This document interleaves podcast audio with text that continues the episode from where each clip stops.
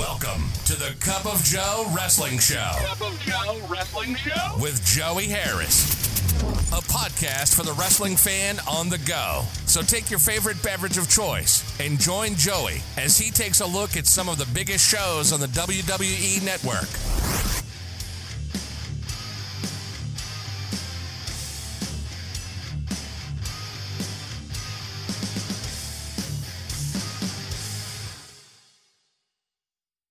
Welcome to the Cup of Joe Wrestling Show. I am your host, Joey Harris. This is the podcast for the wrestling fan on the go. So take your favorite beverage of choice as we look at some of the biggest shows on the WWE network. I went out this week, folks, and I bought two boxes of tea one a black tea, one an herbal tea, because I am trying to back off of my coffee consumption limit it to one to two cups a day. I've been drinking coffee since I was 14, and the excessive coffee drinking I've been doing lately may not be the greatest for me, folks. I know what is on your mind is what is on everyone's mind here as I record this. It is Sunday. And the coronavirus, COVID 19, whatever you want to call it, whatever you choose to let it go by. I know this is the COVID, it's just the 19 is just the particular strand of the coronavirus. There are a lot of different coronaviruses, but you all already know that. We are where we are, and we've now got to do what we do. And the first thing I need, think we need to do is use some kindness, be compassionate, use some love, and some common sense, and some patience and some knowledge, and we will get through all of this. I think I just named off five or six things there, but if we use all of them, we will get through this, and we will get through this together because that's what we do. I talked about it this week as I put it out on Facebook, facebook.com slash the Joey Harris. If you're interested, that we all have our thing in times where we feel overwhelmed or the world has just become a little bit too much, we all have that thing that we go back to that makes us feel better about ourselves and about where we're going in life. Wrestling has always been that for me ever since I was 13 and became a wrestling fan. Time and time again, I go back to the wrestling. So, whatever we do, whatever comes from this, the social distancing, the social isolation, the cancellations of all the events. As I'm recording this, WrestleMania has not yet been canceled, but I think it's headed that way. All the smaller events, the promoters, the wrestlers. It's a hard time for everyone, but we will get through this. So support your favorite wrestler, support your favorite indie wrestler promotion by their media, buy their DVD online, go to your favorite wrestlers store, buy some merch from them. Get through this. Go and bring up your favorite all time match or event and watch it. Leave the wolf at the door, whether you think this is a hoax or not. Let's all take it seriously because whether you think this is overblown or not, real lives are being affected by this through no fault of their own. Let's all take this seriously. Relax. Go buy some merch. Watch your favorite wrestling event or match. And we will get through this because we have no choice. We are strong. We as a wrestling community are, are strong we as a world are strong because this is not a nationwide thing. This is not a Republican or Democrat thing. This is not a liberal or conservative thing. This is a human thing. If this is as serious as what the experts tell me that it is, we all need to take it seriously and we all need to get through this together. It is serious, but we will get through it because we are stronger than any one thing or virus. We will get through this together. I cannot stress that enough. always fall back on the thing that gets you through the thing. And for me, that thing has always been wrestling. So let's go to some wrestling. Today we look at Clash of the Champions from June of 1988. This is Clash 2, Miami Mayhem. It took place on June the 8th, 1988, from the James L. Knight Center in Miami, Florida. There were 2,400 people in attendance, and the show drew a 4.8 rating on TBS. We start out with our opening credits. Jim Ross is outside as limos start to pull up. Lyle Alzado, Frances Crockett, General Bruce MacArthur of the Chicago Blackhawks all get out of limos for the event. Then we go to our Clash opening credits. Bob Caudle and Tony Schiavone are on the call. They run down the show to start. We start out with our United States Championship match Barry Windham with J.J. Dillon versus Brad Armstrong. Barry has just turned heel and joined the Horsemen. They feel each other out to start. Armstrong has some power moves. Two great competitors here. Windham takes a stroll, then comes back in and just dominates. He uses his pace for the match.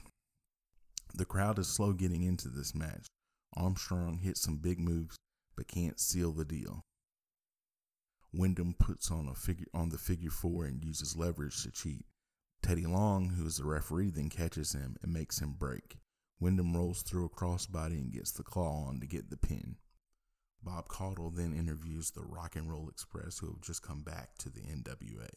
Bob and Tony then talk about the contract signing that took place on the yacht the Blackhawk between Ric Flair and Lex Luger.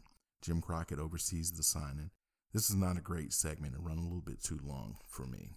Ric Flair, Tully Blanchard, and Arn Anderson then arrive in a limo. Flair says it's the big time and he's not worried about Lex Luger or anyone else. United States Tag Team Championship match. The Fantastics, Tommy Rogers and Bobby Fulton versus the Sheepherders, Butch Miller and Luke Williams with Rip Morgan. Lex Luger arrives at the arena in a limo before the match officially begins and is attacked by the Horsemen. Even with the cutaway and the call of it and the commercial breaks, etc., it still takes a long time for the match to start. The sheepherders start out with the advantage. Now, let me say this, folks treat this the next few weeks like the sheepherders, all business, not like the bushwhackers that they would become and start licking people on their faces. That's how all diseases spread, okay? The Fantastics try to come back and eventually do take the advantage. There are lots of stalling tactics in this match, back and forth and some pin attempts. They do multi pin attempt spot on the sheepherders, but to no avail. Butch Miller pulls down the ropes and Tommy Rogers takes a bump to the outside. The sheepherders then hit his back with the United States tag team belts. They keep him from getting in. They then hit him with a chair. They continue to batter him back in the ring. They keep him from tagging. He finally tags into Fulton, who gets a quick pin. Tony Schiavone then interviews a dapper Dr. Death, Steve Williams, who just rambles through this interview. Steve Williams is not a great interview anyway on a good day, but I don't know what he was on here, but it's some strong stuff. Mike Rotunda and Rick Steiner with Kevin Sullivan versus Ronnie and Jimmy Garvin with Precious. Jim Ross updates us on Lex Luger. He's been rushed to the hospital. They replay the attack on Luger. Sullivan is in a cage for this match, and Steve Williams is going to join Tony for commentary. Dear Lord, why? Steve Williams does a lot of good things as a wrestler. Steve Williams does a lot of great things as a wrestler talking and commentating have never been one of them. Back and forth, slow paced match here, with the heels having the advantage, but they can't get the pin. Sullivan keeps taunting Precious with a piece of paper or something during the match. A more even pace as the match progresses. Precious is, as Conrad Thompson would say, roll tide here. Precious comes over to the cage and Sullivan grabs the key. While I'm on it, why does every other podcast take a shot at Conrad Thompson. What has Conrad done but be successful? But they always, I hear a mock, you know, like a mocking of him and his voice or his cadence or the questions that he asks. The man has been very successful and is not worried about any of the podcasts that mock him. Not that he needs me to defend him, it just gets on my nerves. Precious comes over to the cage and Sullivan grabs the key. The camera focuses on this and misses the Garvins getting the pin. Sullivan chokes out Precious until Williams makes the save.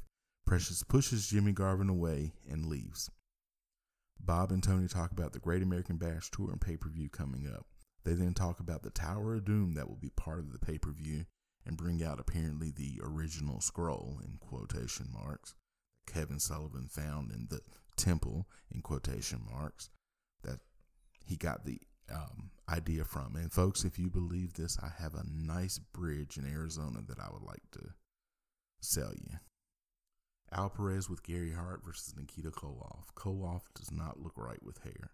He is slimmed down some though. They do power moves and pull aparts to begin with. Some impressive moves by both men, to be honest. It goes outside and Koloff just gets punched. Perez keeps the pressure on. This is a good showing by both men. Koloff coming back. Perez gets thrown out. Hart gets on the ropes. Larry Zbyszko comes in and attacks Koloff for the disqualification. All three attack Koloff and leave him lying in the ring. NWA World Tag Team Championship match Arn Anderson and Tully Blanchard with JJ Dillon versus Sting and Dusty Rhodes. Sting and Rhodes are over with the Miami crowd. They attack early. Blanchard and Anderson get some quick tags in. The crowd pops big when Rhodes comes in, and he and Blanchard have some fantastic chemistry. JJ tries to interfere, but gets caught by referee Teddy Long. Every man involved in this match is a WWE Hall of Famer. Sting comes in and cleans house. He hits the big splash on Blanchard. Anderson interferes. Sting gets hit on the outside. Anderson comes in strong. He is so good. Blanchard is back in. They double team. Anderson DDTs Sting on the concrete. JJ throws Sting into the ring. They can't get the pin on him though. Sting fight back. Sting hits a stun gun like maneuver on Blanchard. He tags in Rhodes, who cleans house. All four men in. Sting tosses the referee. Windham comes in, followed by Flair. The horsemen run roughshod. Rhodes is bleeding. Jim Ross says Lex Luger is being attended to. Then Tony, Jim, and Bob sign off from Miami. We then go to our closing credits. There are a number of ways that you can contact me. You can follow the show's Twitter at Cup of Joe Pod. You can email the show at Cup of Joe Wrestling Show at gmail.com. You can follow me on Facebook, Twitter, and Instagram at The Joey Harris. Thank you for joining me this week. This is Joey Harris saying so long from Stately, Maine Manor. The Cup of Joe Wrestling Show is a production of Baby Kangaroo Media.